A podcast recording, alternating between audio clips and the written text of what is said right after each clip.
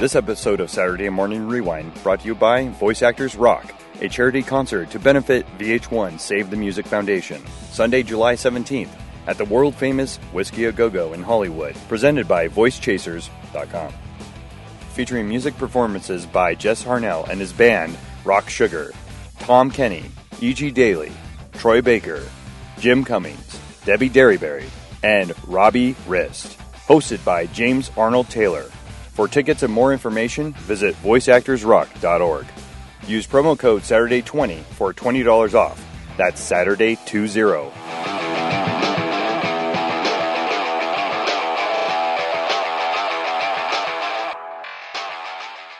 Ladies and gentlemen, boys and girls, welcome to Saturday Morning Rewind.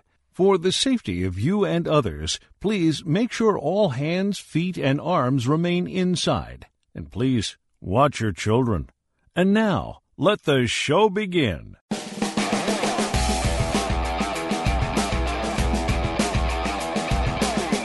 Welcome to Saturday Morning Rewind, a show dedicated to the love of animation and feeling like a kid again. So let's go back in time to when cats defended Third Earth, Sword of omens, give me sight beyond sight. a masked duck protected the streets of St. Canard, I am the terror that flaps in the night. and knowing was half the battle. Yo, Joe! Let's go back with Saturday Morning Rewind and your host, Tim Nidell.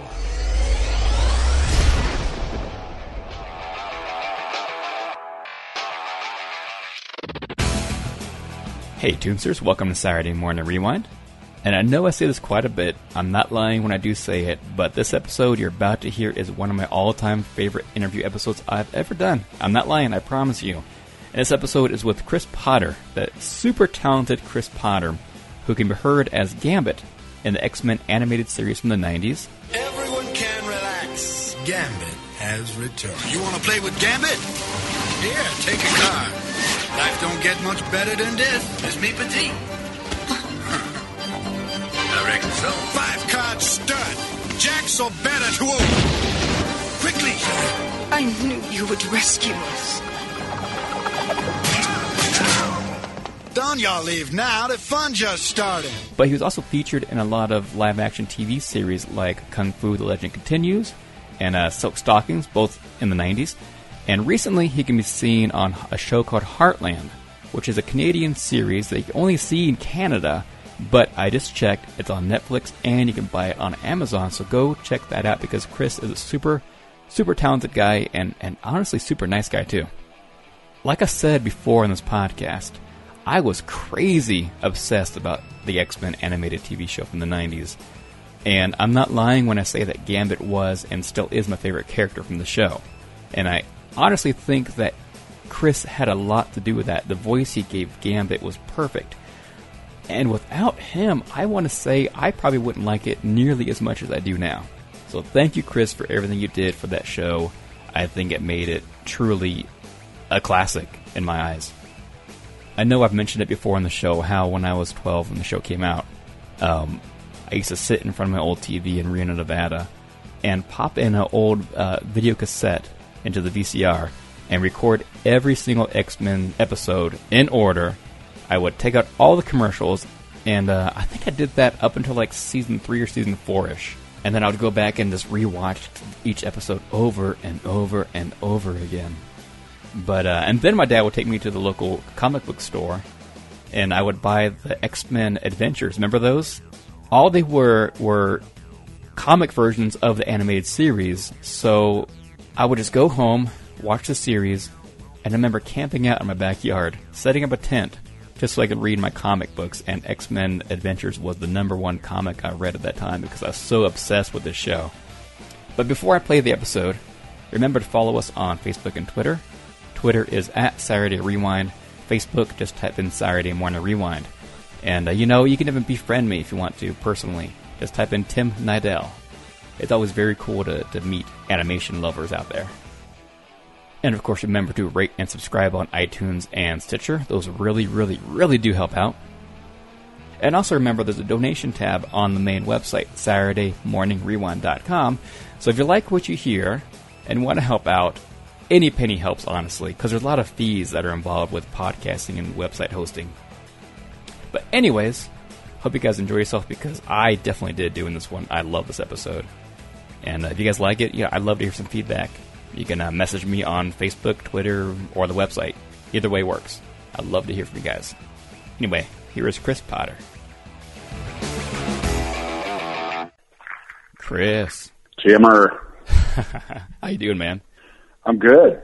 So I'm calling you in Bozeman, Yeah, I'm, Montana. I'm actually in Missoula. The phone number's from Bozeman, though. Oh, either way, Bozeman, Missoula, it's Montana. I know exactly. I actually I love, I love Montana. I- now, where is it again, Montana? Missoula. oh, just right, right below you. I'll tell you where it is. It- yeah, right below where I am right now. Except you turn right at left, left bridge. Ah, okay. Good to know. Good to know. I'm not from, I'm not from these parts, but I, I should be by now. I've been out in Calgary for so long. yeah, Are we recording this right now? we are. We are actually. I know. I know. Okay. Yeah, I was actually looking at Google Maps last night to see exactly where you know Calgary was, and it's directly eight hours north of me. Exactly. I find that it's exactly in the middle of no entertainment business. Yeah. Yeah. I can agree with that. But I am out here working on what I hope is an entertaining television show. It seems to have uh, stayed uh, popular enough to last for ten. I know. tenth season. I saw. I actually read that it's like the longest running like hour series in Canada. Is that right? Yeah, but there's there's no competition. Oh, really? Yeah, my theory is always just lie in the weeds, yeah. Yeah. like a like a big old, you know, pike or bass. You just lie in the weeds and don't let anybody know that you're doing well. I just, I should not have just said that. Oh man, you could be you're gonna be fired tomorrow. Honestly, the less attention you draw to yourself, the longer things seem to go. Oh, exactly. No, I, I wanted to start from the kind of the beginning. Um, you kind of came from a family that had a lot of, you know, your dad was a pro football player, your mom was a Troubles? singer. Yeah, I, yeah, okay. We all come from that, I think. I actually, when I think about that, I was, I was thinking about that the other day, and I, I thought where we lived in, you know, I was born in Toronto, Toronto, and I grew up in London, Ontario, which was kind of equidistant between Detroit and somewhat to Buffalo, and of course, Toronto was the major Canadian city near, nearest. But it was um I don't know, for a young boy it was a magical time in southern Ontario. And it was it was a time when the border between the United States and Canada was working in such harmony. So Yeah. many people were were benefiting from both sides. The um I spent so many years in Detroit, Michigan, uh, being a fan at the Tigers games and being a huge fan of the Red Wings. And in the summers, spent time with my Amer- my American side friends that would come up who had summer homes throughout southern Ontario along the lake, Lake Huron. So over the years, those families became actually became blended. hmm Summer romances turned into brother and sister-in-law. It was a, it was a really interesting time formatively for sports for me as a boy uh, and for entertainment because I I got I, I got the best of the um, the American shows and I got the Canadian perspective of of shows which which was happening on both sides of the border. Mhm. So I um I just think it, things have changed somewhat. You know they have they evolved, but um I I was such a TV kid, cartoon kid, Oh yes, tell me about that. and my well, my favorite shows were coming out of Detroit. I, I probably was more a, of a television show kid, but I think cartoon wise, my earliest, uh, my serious favorite for a serious cartoon was Jonny Quest. Oh yeah, that's a great And one. Johnny and Rafe and uh Hutchie, you know, and Yep. Bandit, they would for a young boy, they just spoke to me because they were on quests all over the world. Yeah. In fact, for my rock my rock and roll youthful rock and roll days, I I went by the alias Jonny Quest as a singer. Um, when our behavior had was you know maybe something I didn't want to Yeah. own up to or something. Yeah.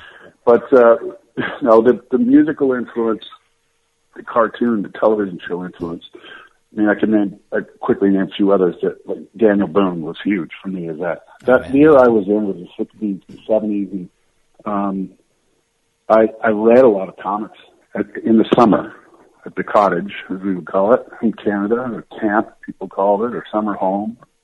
So uh, I piled through, through a lot of comic books, and I, no, I really don't remember what exactly was my favorite back then.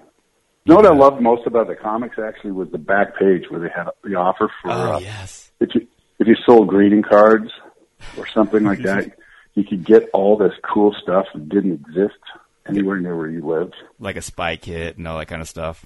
Spy kits and you know, I don't know powders and elixirs and, And- tricks and you know X- it was X-ray. X-ray goggles that you can see through clothing. I remember those. Oh yeah, and you know I really never believed that. Oh, no. even when I was a kid, I somehow it didn't they didn't get me on that one. That era for me was a foundation, I, and I think it was. um I just look back at it as a magical time. So this is that was a long way getting back to your question about my family. I know. I love that. I being- love that how you was branched off talking about the cartoons angle because that's what my show is. It's about reliving your childhood and remembering those cartoons. Because I'm the same way. If it wasn't for my childhood, I would be nothing like I am. You know, I, I look back with so many amazing memories, and I thank my parents for everything they've done. And uh, it was just an amazing time. Well, you do have a show about cartoons as a grown man, so Exactly. I suppose I suppose your parents are. I'm just kidding. Lucky you. yeah. I thought I should have a podcast. You know, everybody's doing it, but I don't do any social media. And I held a meeting last year at Christmas and said to, like, we managed to get all four of our kids in the same house for 48 hours uh, at Christmas. And I said, I'm thinking of possibly going and getting an account on Twitter. And they, like, unanimously and simultaneously yelled out, Don't move, Dad, you'll ruin your life. And I, I said, why? You drink too much and you don't have a filter. Oh no. that could be a So, bad so thing. those kids, so those kids are good for something. They, they have saved me and many others. Yeah, your Heartland run might cut a little short if you go on Twitter then. I, I, you know, I, I, um, yeah, I'm not much of a, I'm not much, I'm not at all of a, uh, uh, at all a social media person. We could talk about that in a minute, I suppose, but, uh, let's get back to answering the first question. I, cause I'd love to, to answer it about my, my mom and dad, um, when you asked, because, uh, my dad was a professional athlete and a coach in university in this town of London. He, he grew up in Toronto, Ontario Okay. and my mother they met when my my mother was uh about 17 years old or 18 she was from kitchener waterloo she happened to have won at the time what would be the canadian idol american okay. idol of wow. you know at the time and it, it was called the lipton talent search and she she was 16 years old when she won and paul anka was the winner for the men. And she really did have a gift. And uh she met my father and lo and behold a couple of years later they they were married and i was born uh, when my mother was 21 20 and my father who wanted to be in the clothing the toggery business ended up uh having to get serious. And got a job and continued his involvement with football. So cut to my father being a strong influence on my brother and i and and sister in sports, and my mother with this powder keg of a voice, but um, singing primarily in the home at that point. So she got involved in local theater when we transferred to London, Ontario, and that's when it all began. For me, she exposed us, my brother and I, to musicals and to her her interests, and my father, and neither of them competed. They were just trying to be parents, exposing their kids to things. So. Yeah. I just, it, for me, uh, I excelled at sports as a boy uh, naturally, but I really gravitated toward the arts. So I was that hockey playing, football playing guy that was in the school musical every year, Mhm. and I was doing theater as a little guy, marching around on stage. And so you know, I think you're, you're just born born with it, born certain interests. Yeah. I see that with my own children. So uh, it came as no surprise to my family as uh, that I would gravitate toward life and entertainment.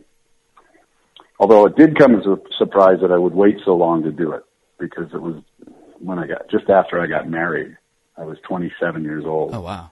and that's not the best time to pull the chute, No, especially no. on your wife's family. Saying, "Oh, and by the way, now I'm going to quit my good job, and I'm going to take a fly around this." but uh, I don't know. It was intervention or something. It worked out. And I know your big break here in the states, at least, was uh, Kung Fu. The legend continues. How did you? How Yeah, did I you would, I would say that that, that was definitely, I mean, without a doubt, that was a big launch for me because I'd done a series in Canada for three years prior to that. Mhm.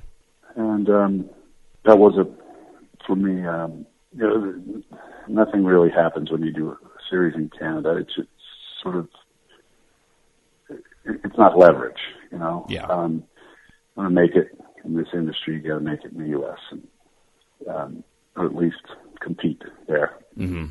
and build your career. Uh, with with that job, I was in in my third year of a series called Material World, and I was going to be uh, doing another year. It looked like, and and was asked to audition for um, this new Warner Brothers. Warner Brothers was going to start a new television network called the Primetime Entertainment Network, which I think was the precursor to the, the WB. Okay. So they were going to have three new shows: TimeTrax, Babylon Five, and Kung Fu: The Legend Continues. So I think I put it on something on tape. Oh no, that's not how it went. Uh, I, I'm sorry. I'll tell you how it went. I actually put myself on tape for a new series called Baby Talk, based on the movie Look Who's Talking Oh wow. and within 24 hours had a contract in front of me and was being flown first class to Los Angeles, where I'd never been before. Picked up by limo, driven to the set of Tony Danza's Who's the Boss, signed the contract with the lawyer, walked on stage with Connie Sellecca, I think it was, Huh. and read for a dark, uh, you know, audience full of suits. And uh, the other guy that read and that, and he said, uh, you know, very nice guy. Said, you know, this I've done a few of these pilots, and one of them, one of us is going to get our throat cut here, or something like that. Nice. I'm thinking, well, I hope it's not me. but uh, I got, I did the audition, and then I was dismissed, and I went back. It was staying at the Sportsman's Lodge. The Sportsman's Lodge on Ventura Boulevard, and it was it was the coolest experience for me, but also um, stressful and nerve wracking. I bet your first time there too. uh, yeah, exactly. First time there, but no, let's talk about the money. Yeah, I'd been working my ass off up to that point in the insurance industry with my father, and uh, the kind of money that I saw, the numbers I saw in that contract were enough to throw you off your game. So as I was hyperventilating in my room, the phone rang and it was my agent, Jerry Zeitman. I said, where, where you been? I said, well, I just came back from the studio. And I said, what's going on? He said, you didn't get it. I said, oh, really? You know, what? What did I do wrong? I was very subjective. He said, I said, well, what, what do I do now? He said, well, you kid, you just keep trying. He said, I've got something for you this afternoon. I want you to go over to Warner Brothers. They're going to do the new Kung Fu with David Carradine. And I said, you mean the David Carradine, like from 20 years ago? I said, where's he been? Mhm. And Jerry said, don't worry, he doesn't drink anymore. I said, okay. I knew nothing about David. Uh, no, that wasn't accurate. So I, uh, I said, by the way, who was the other uh, the other guy I met? That read? Did he? He said, oh, his name's George Clooney. He said he's been kicking around town for a few years. I want him to do it. I said, oh, okay. Wow. So how do I get to Warner Brothers? So I went over and I think I read, and they wanted to test me the next morning. And I showed up with David, just standing there. I, it was 10 a.m. tests. I got there early. David showed up with a driver. He was leaning against the wall of uh, Warner Brothers building on Pass Avenue with an English oval in his mouth smoking. And um, I'd had the foresight to ask Jerry, said, what, what does David do? What is he like? He said, well, he loves horses. I said, okay. So I had still had the Toronto paper with me from the flight. So I went to uh, country properties in the back section. I thought, yeah, here's a bunch of horse properties to rent. Maybe that'll start a conversation. So I, I came up to David and I said, hi, I'm the guy reading for the role. He looked at me, oh yeah. And I realized, I think he's drunk. Boy, it's early. let's not say drunk, but let's say that doesn't smell like orange juice. Yeah, so yeah. I, I said, here, you might be interested in this. And he, he looked at the pairs. I said, those are all the horse properties that are for rent right outside of Toronto, where, where they were going to film this Kung Fu series. Ah. That was the location. So he said, oh, thanks. He said, look, don't worry about a thing. I said, okay. So in we went, we read for every executive that was in the building that time of day. And I think because they were making a very large investment in this network idea. And we had everyone in there, from the president at the time. And I was nervous as shit. But I realized as we got started that no one was watching me. And they were all watching David. And they were probably thinking, are we is he drunk or is he just like that? is he gonna? Are we investing in this guy? or he was mesmerizing. Let's go with There you go. mesmerizing. There you go. So anyway, it ended, and I went out and I lied down on the floor of John Levy's office, the casting director, Levy Levy, and I, I couldn't. I was kind of having, a, you know, an anxiety attack or something. Just I was just taking a breath, and David came out and he kicked me in the ribs. I'll never forget that. Mhm. I thought, you know, I thought, well, there's a guy with brothers. You know, he doesn't put his hand down to help you out. He just Yeah. boots me in the side. He goes, "You got it." He Wow. goes, "You drink?" I said, "Sure." He said, "Let's celebrate." so we went over to El Torito, across from pa- the, on Pass, across from Warner Brothers, in the back door at about ten thirty in the morning.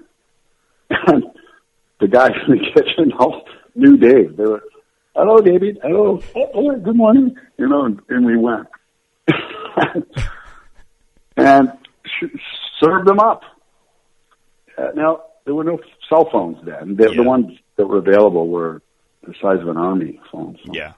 so um, I couldn't get a hold of anybody, and we ended up there till about two in the afternoon. And uh, he took me out to his ranch. Eventually, asked me if I had a car, and I, I did. And I could not get to a phone to confirm that this because he could have been wrong. They could have changed their mind. I don't know. Yeah. Yeah. You never know. Well, I spent the afternoon out there, and I'll cut the story shorter. But bottom line is, I ended up with that job, and for the next five years, I spent almost every day with him. Not to mention the times that he spent at our house. Oh, wow. While, while we were filming, and he and his wife, you know, at that time were on the outs, and so we spent a lot of time together. And I miss him terribly. Yeah. Um, and my wife, Karen, really loved Dave. He was a, such a gentleman around Karen and the kids. And we got to know his kids. And, you know, it was, it was a real, uh, break for me in many ways in my life. Did you Um, did you keep in touch with him up until he passed away? Every, uh, constantly. Wow. Yeah. In fact, two- days before. So, Oh man. and now there's a guy that was a huge comic book fan. Oh really? and yeah, massive. He loved magic and he loved comics and, and superheroes. He was way more into that than I was. Oh, that would be amazing. I mean, yeah. if he's only alive today, he would definitely be like in a Marvel movie. Oh, he was. Yeah, he was. Like he he was a Stan Lee character. Yeah. Oh man, that would be amazing. Now tell me, go ahead. my For once, I'll let you go ahead. one of my favorite cartoons of all time. I'm not lying. Is the X Men animated series, and I'm not lying when I say this. Gambit is still my favorite character from that show. he is cool. Oh yeah, Damn it. I was always shocked that when they did the movies, they never had him. Yeah, I always thought he was cooler than Wolverine. yes, me too. When, when we did we did that uh, animated series, I'd had no experience doing a, a cartoon voiceover of any sort. I also haven't since. Um, it's the only cartoon I've ever done. Mhm. So I'm probably lacking a couple things there because I would love to do cartoons, and I'm probably lacking a good, a better agent and more talent. So I, you know, I'm going to get on that. Yeah, yeah. I'm not sure if there's anything they can do about the second one. It was so much fun doing that kind of stuff at the time, and um, I thought when I read that, and then I got in, I got the job, and I got in there, and I thought, oh, I, would, I wish I could have done Wolverine. But uh, Cal Dodd at the time, he did Wolverine, and all the people that played the major X Men characters at the time, I I thought they looked like the actual character in the cartoon. like G- George played Beast, Yeah. looked like Beast, and, little Alyson Court looked like Petite, and uh, you know, and and Rogue was Lenore Zann, and she looked like you know like her character. Yeah, Um, it was bizarre. Yeah. You really, I loved Gambit too, and I thought when those movies came out, oh great, I know. maybe I'll get to play Gambit in the movie. oh man, And I look like him. you do. I mean, I you, you really do. I could I could look and I could play that role. So we did the first movie. They they called me in to audition for Cyclops, What? and I was I was like, what? Well, Gambit wasn't in the movie, Yeah. so I went in and I said Cyclops. I said, well, you know, I don't even like Cyclops. Yeah. First of all, he's a he's a student, and I don't know if I could do a whole movie with that with those funky sunglasses all across my head. but uh, I remember I was in there meeting with him, and this kid poked his head in the door with a camera, and kind of looked at me and turned around and left. I thought, oh, that must be one of the producers' kids or something. Well, it was Bryan Singer, who Oh, looked wow. like a kid. Yeah, he did. I think he was 12 when he directed that. but um, he must have, that was his way. He checked me out. I took it personally anyway, but because I take everything in the business. No, it, it, it was. It, so tell me what what was it about Gambit that you liked? You just needed a character I mean, like that at that time of your I, life. maybe I, I was 12 when it came out, and Gambit Yeah, was so he just was- he was the coolest, even way more cooler than Wolverine. I, I don't know what. And I lived. I was about to move to Florida. I was in Reno at the time, Reno, Nevada. About to move to Florida, so I was about to, you know, get access to the Southern accent, and we visited there just before X Men came out. So maybe it was just the Southern accent, the Louisiana accent, and he was just. You know, you know that sounds to me like for you, you, you you actually did need those comics like at that time. I actually did. Vegas, From Reno, Nevada to Florida, yeah, yeah, Gambit offered that bit of um, independence. He was he was a loner in a way. I always loved that about his character because he, he wasn't part of the team, Yep. but he respected the team yep, and he loved being with the team. He just wasn't capable of really living. He wasn't much of a joiner. He wasn't capable of living with, in harmony with a group of people, but he always had their back. He wanted to belong, and he wanted to be loved, which, which was the great thing between that Rogue and Gambit relationship. yeah. No, I love that so much. I mean, there's actually real chemistry, even in the animation form, when it came down to you guys. And you know, for Lenore Zann and I at that time, Lenore was a knockout. yeah, I know she was. and I I had the and I had the power of the kinetic wedding ring on my finger, and still do. so we could actually stand in the same studio, and we could not touch each other. yeah, There was a lot of fun being in that studio too, because you know it blew me away with the voice are pro voice actors. I know a couple of guys I really miss. I haven't seen for a long time that I used to play a lot of hockey with.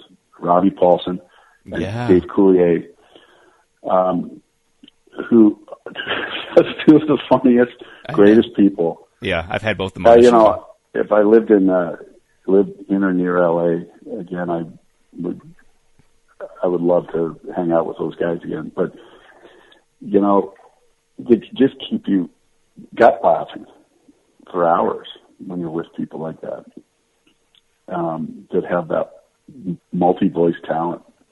So we do X Men, and there'd be Cal Dodd and Norm um, who would play who played Cyclops.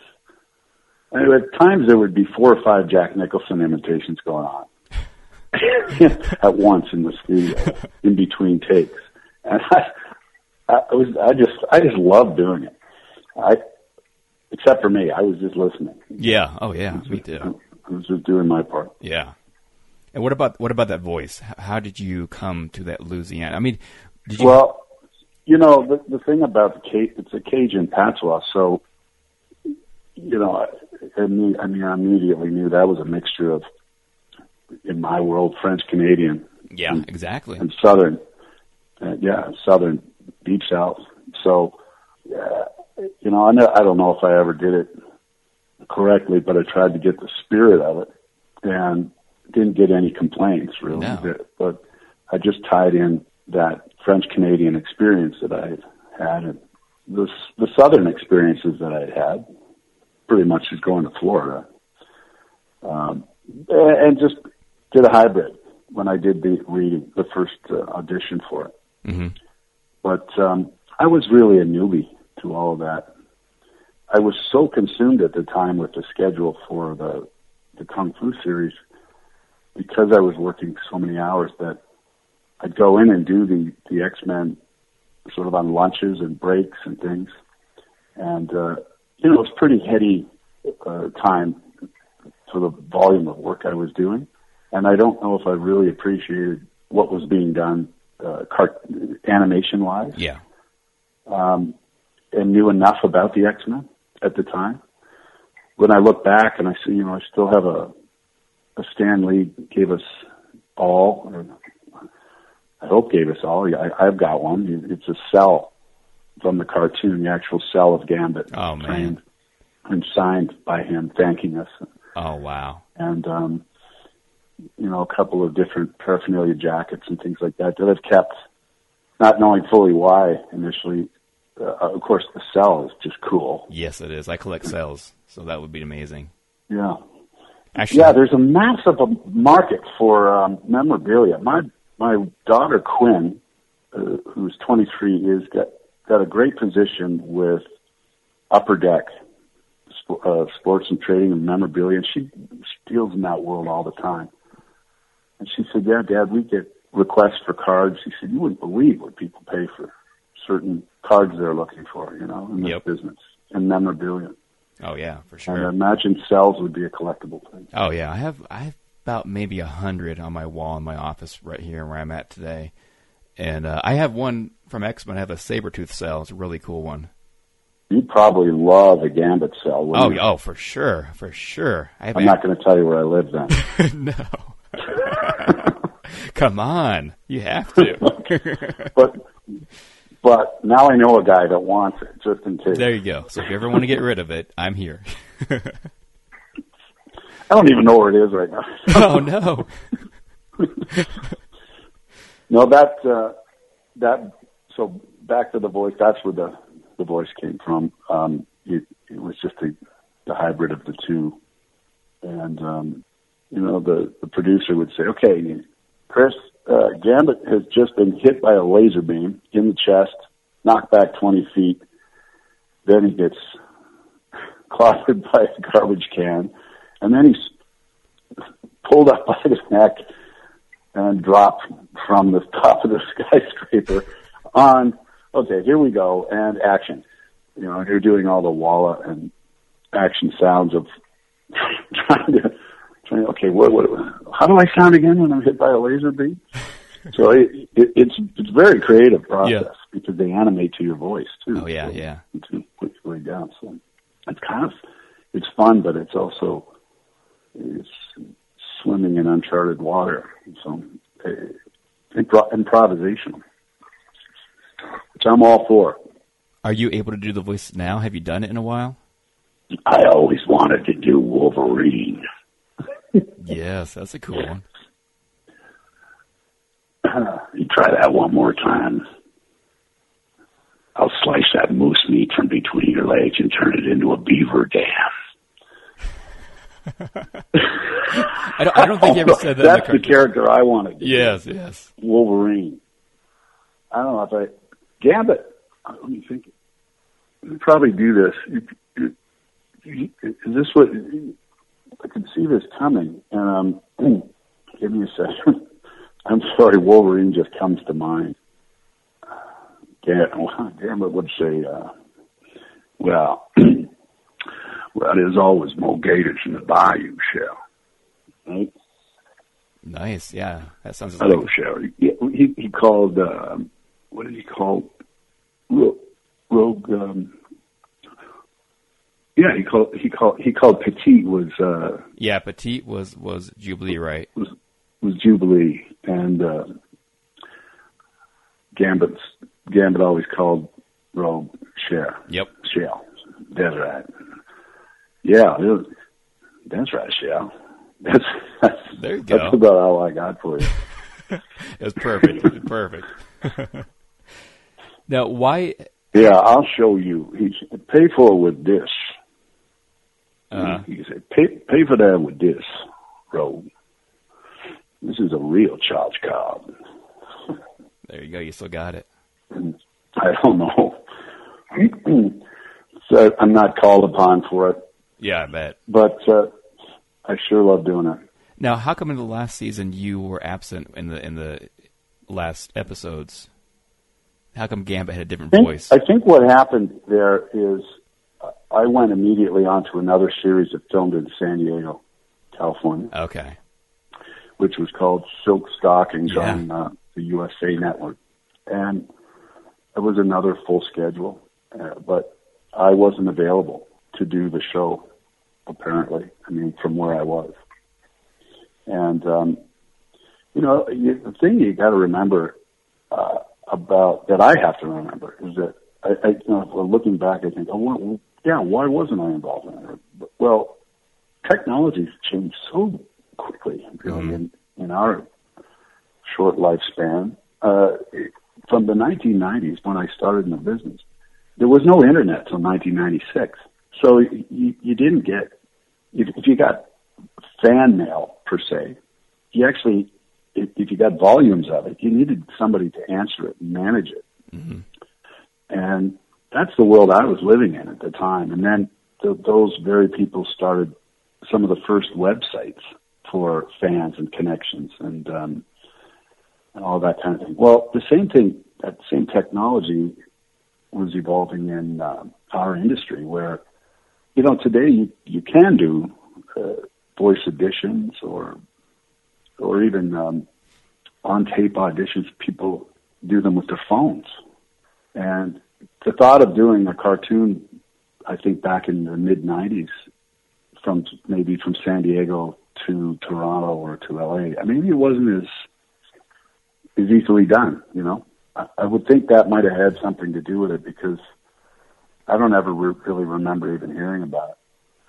But um, anyway, I'm available. You know, I'm I was I'm available.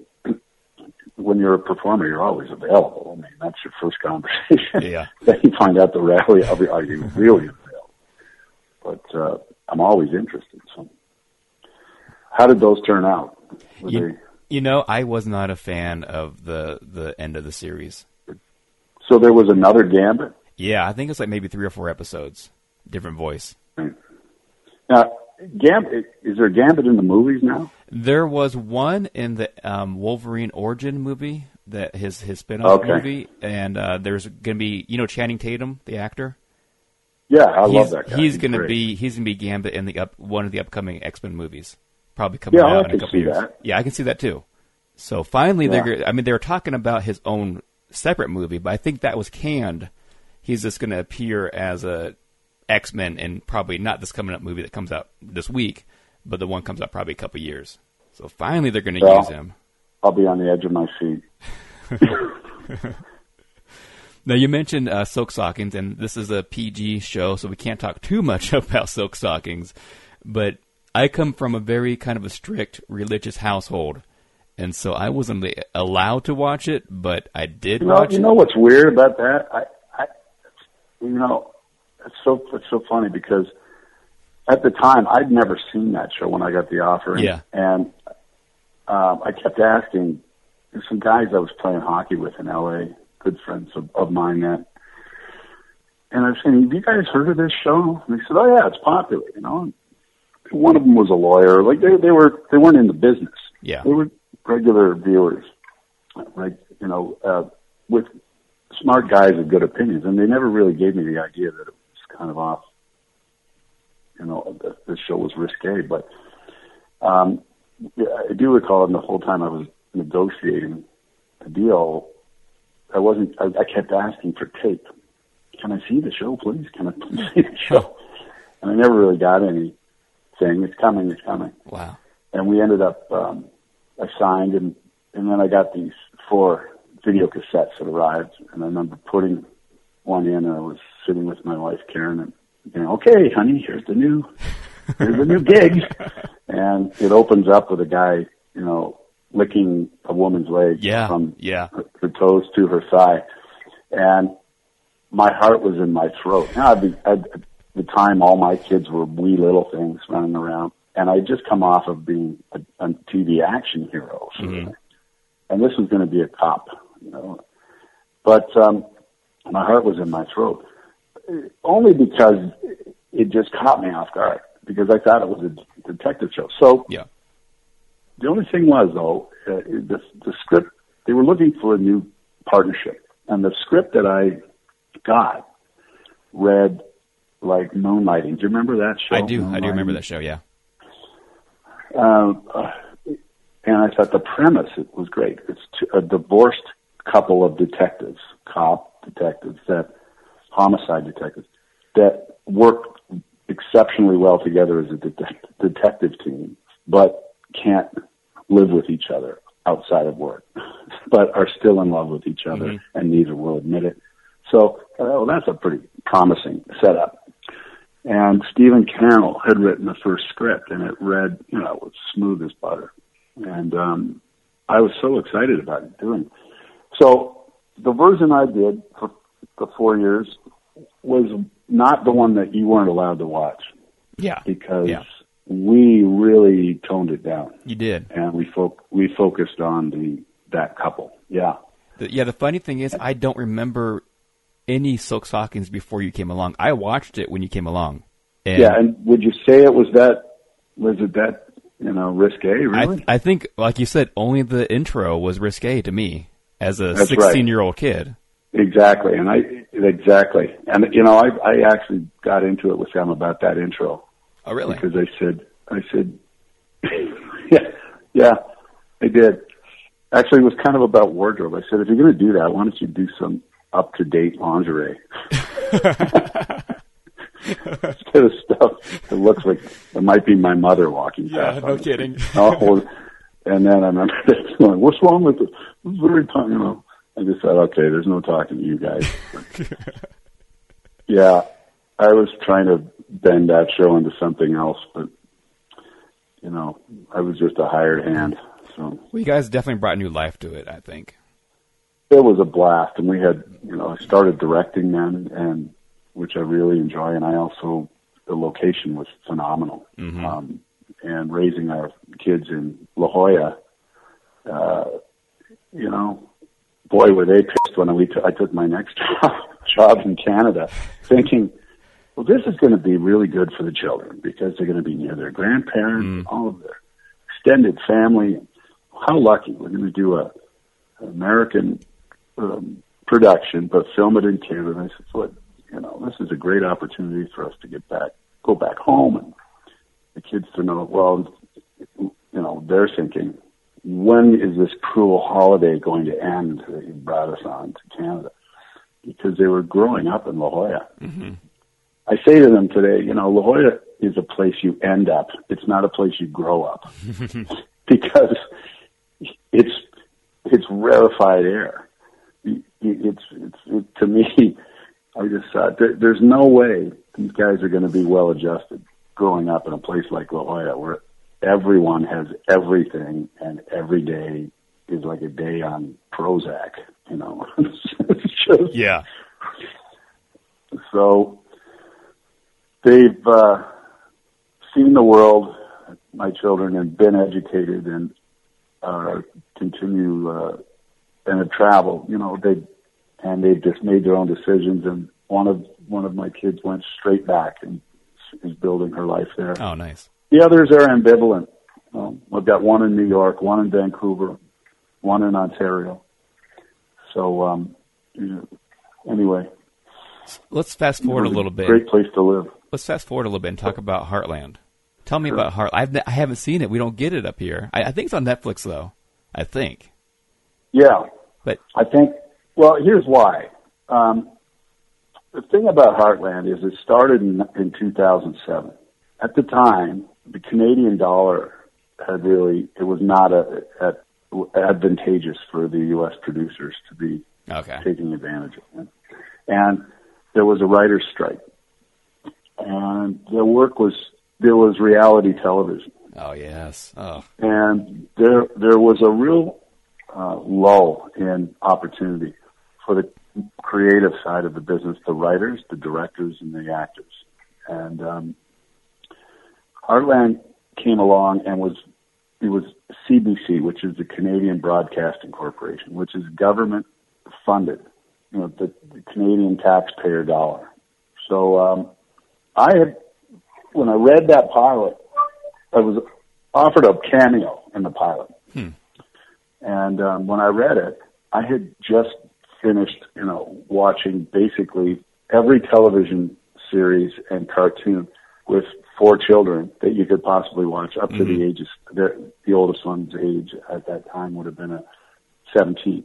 So I realized that there was a lot of television that I would like to have watched with my kids that I just couldn't stay awake for.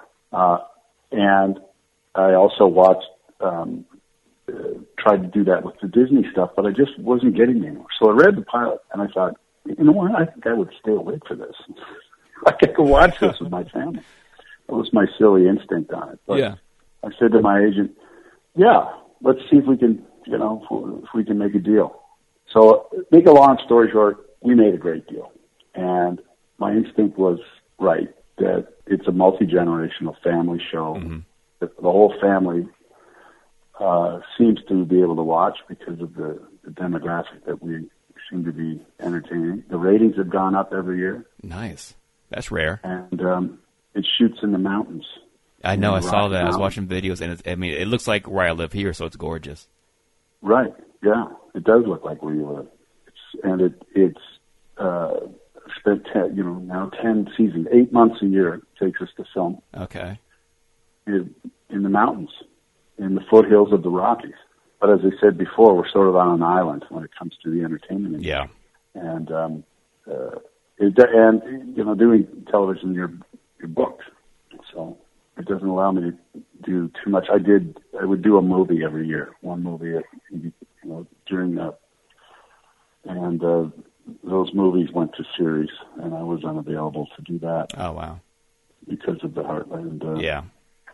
Deal. These aren't bad problems. No, they're not. The way it was, but yeah. So Heartland's been really, really fun.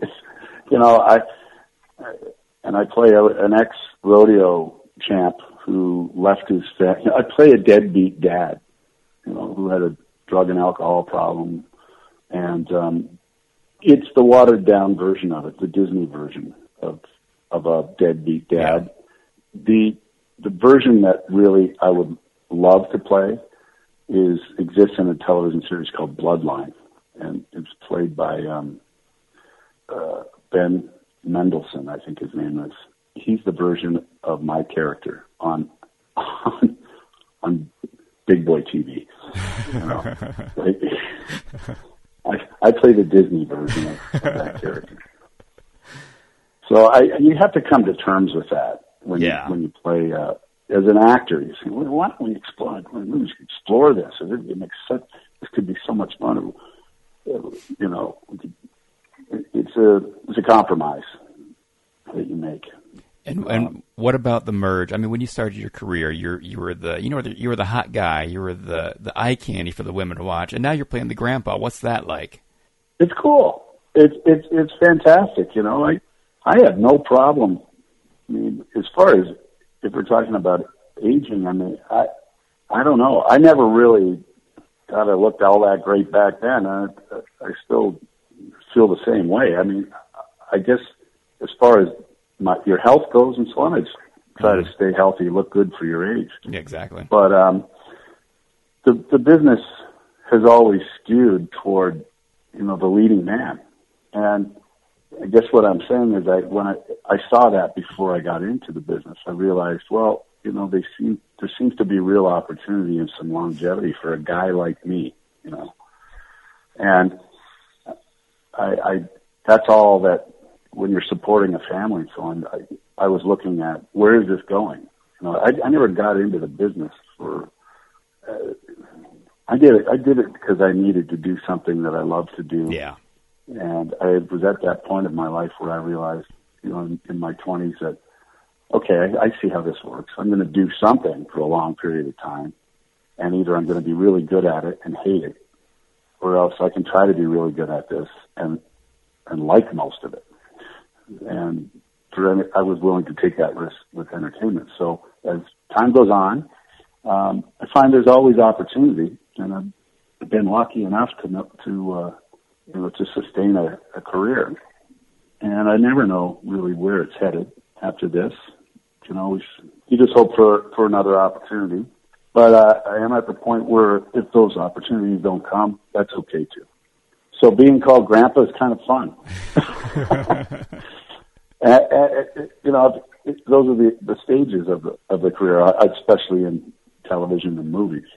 Can't really alter your appearance all yeah. I mean, a lot of leading men haven't seen that. A lot of leading men, men can't go from the heartthrob and sustain a successful career to be the grandpa later on.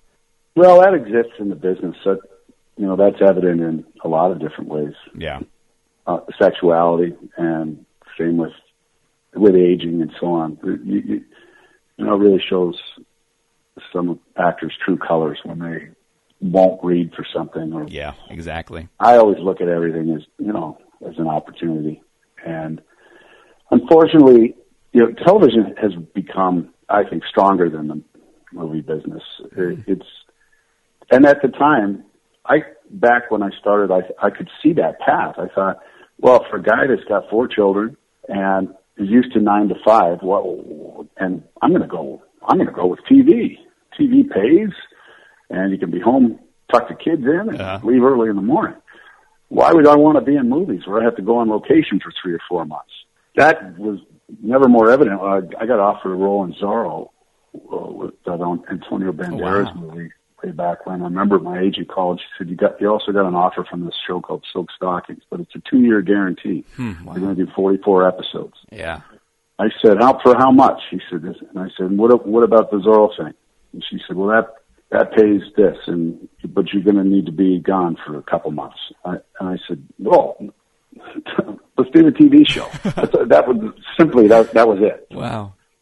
And you don't get a lot of guidance when you're young in those, as far as a path to take. So to me, that was a logical path, and it turned out to be the right choice for me. Oh yeah, definitely. I definitely think Because- so. my children have uh, have lived a, a good life and not really had to move very much. We we've moved around a, a bit in the area that we've been in. Once we get the lay of the land, for instance, in La Jolla, we lived in one place and then we bought a home near you know an area we wanted to be in, but not moving from Reno to Florida, so Yeah. to say. You know, so uh, I don't mind being that grandpa there is a grandpa on the show too, who's a great grandpa, and and it's bizarre. I don't know. We have uh, the, the most important thing in all of this is writing. Same with comics. Same with you know animated series. Writing is king, and you can only turn so much into shinola. You know, I was thinking about that the other day, and I thought we were doing a table read, and I noticed at the end of our table reads, there's literally a lineup that might even include the caterer to make changes to the script with the writers. In fact, they invited at the end of the read. Now, if anyone has notes, and all of a sudden people line up, That's amazing. I thought, I thought, you know, that's just that's just proof because you can bet that a table reading of Hamlet at the end of it, they wouldn't say. Now, does anyone have notes? Yeah. And the guy playing Hamlet Yep. says, "Okay, yeah, I got a note. You know the to be, not to be part. I'm not going to say the not to be. I'm just going to say to be. That is the question because not to be is redundant. So how about it's just from now on, I'm going to do to be. That is the question. And, you know, they don't do that. Shakespeare's bulletproof. He writes in iambic pentameter so that even a, a monkey can, can perform uh, and remember the dialogue. So, uh, you know, there are degrees of that in our industry that um, are the things that, that you aspire to and hope that, well, maybe. And I, I really, uh, I really admire the, and envy the people who get the best material because um, it's a, then then there's a whole different type of work that's required as opposed to making this good. Uh, so how am I going to say this? Is not your first thought. Mm-hmm. I hope I say this as well as it's written. so, what's next for you? For me, oh man, things are going crazy. I'm I'm starting to do some panels now at a convention. It's going to be hosting that pretty soon. I'd love to come to Canada at some point. Well, I'm not too far away. If you feel like taking a drive north, I think I'm going to go be down in Waterton Park in June. Oh, nice. I ha- my wife's birthday, and she just informed me there's some sort of flower festival in Waterton Lakes, and that sounds like something I'm going to be doing. so, so I got, so I got that to look forward to. Oh yeah, definitely. Um, it is beautiful down there. Well, if you ever But make your way, uh, if you ever make your way to maybe you Montana, should come up. oh, I would love that. I would love that. Does uh, has your has your podcast show sort of expanded to the point that getting interest to do other other things with it, or more specific things? Well, yeah, it is. excuse me. It is opening up. Like I said, I'm going to conventions pretty soon, where I'll hope host doing this pretty much live on stage in front of an audience. So that's one huge thing that's going to happen. Um, and actually, there's actually being a doc, there's actually a documentary being made about me that uh, a, a new friend of mine is making about the podcast. And uh, yeah, a lot of amazing doors are opening up. It's just crazy. Good. Oh, that's that's got to be exciting. You have family? Yeah, I have a wife and, and three daughters. Oh man. Yeah, uh, twelve years old, nine, and four. Okay. And my So- my nine year old wanted me to tell you that she loves Gambit. Well, you tell your nine year old, thank you very much. Tell that no, you tell that little nine year old that that sweet petite. Gambit loves her. But why don't you t- why don't you also uh, call me when you have problems because you're following in my footsteps with those three daughters. oh yes. I'm going to tell you something. Hmm. it's a lot of fun. Oh my god, you you're gonna yeah. You're I'll- speechless right I'll now. leave it out there for you to discover. But I'm already I'm already losing my hair. Me to say that. your daughters lo- daughters love their fathers, No, they all for but sure. but they all change for a year or two there. And, Yep. Yeah, my uh, my teenage years. my 12 year old is starting to change. I mean, not she's not horrible, but she's starting to be kind of a loner where she wants to be in her room by herself all the time. Don't worry about any of that stuff. Just be there. Exactly. Make sure you're there for them, and um, keep smiling. Yep. Yep. and uh, I don't know. For me, that's that's why I do all this. So, are, are we going to be hearing this? Uh, oh yeah, for sure. How do I hear this? Um, it'll be on. Um, I have it on iTunes, on Stitcher Radio. There's another uh, app. Would you send it? Do you send Oh, it? yeah. Yeah, I can I can just find it. Yeah, I can send you the link when it comes up. Cool. So hopefully you enjoyed yourself. Oh no, this is great. I, I'm sorry I talk so much, but oh no, this is- I, I no. love it. I love it, man. it's funny. You, you, I don't.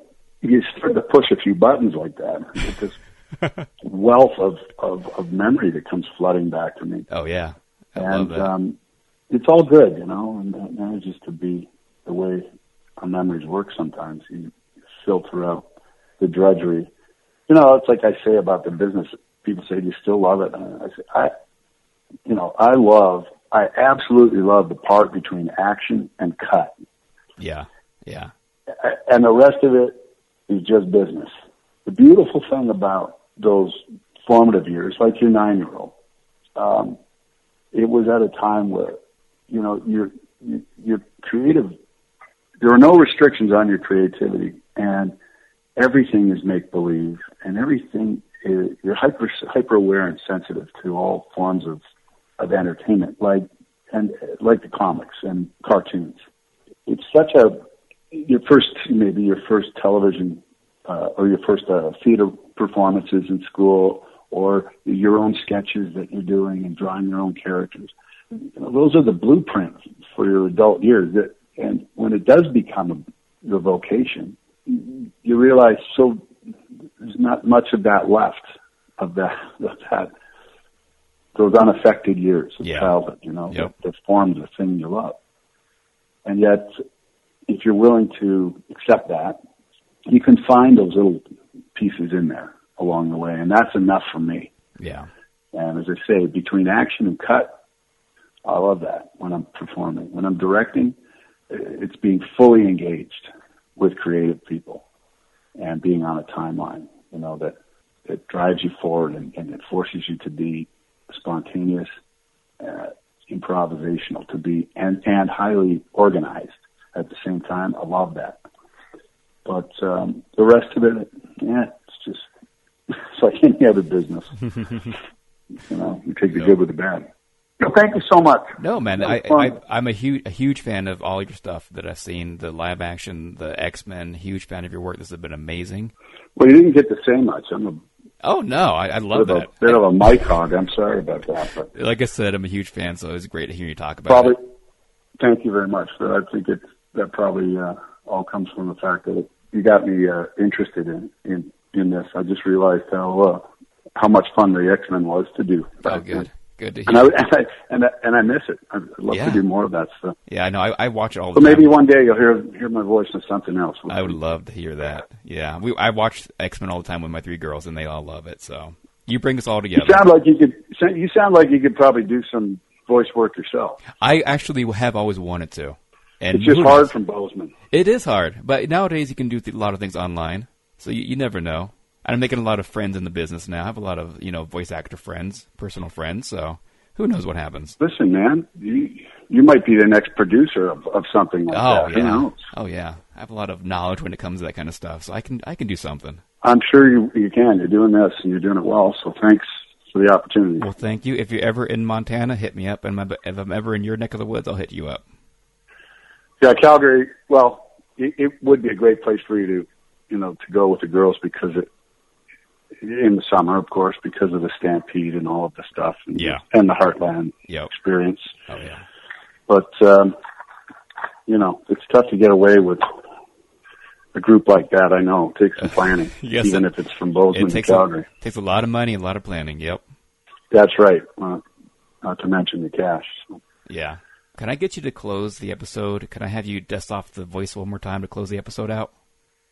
Okay. Uh, I just want to say uh, a sweet goodbye. This is Remy LeBeau, and I know me as Gambit, talking to all you beautiful, gifted listeners out there. Charge yourselves up every day and make sure you listen to this show. As Remy saying, over and out. Yeah, thanks for listening to uh, Saturday Morning Rewind. Please check them out on Facebook and Twitter. And that's all, folks.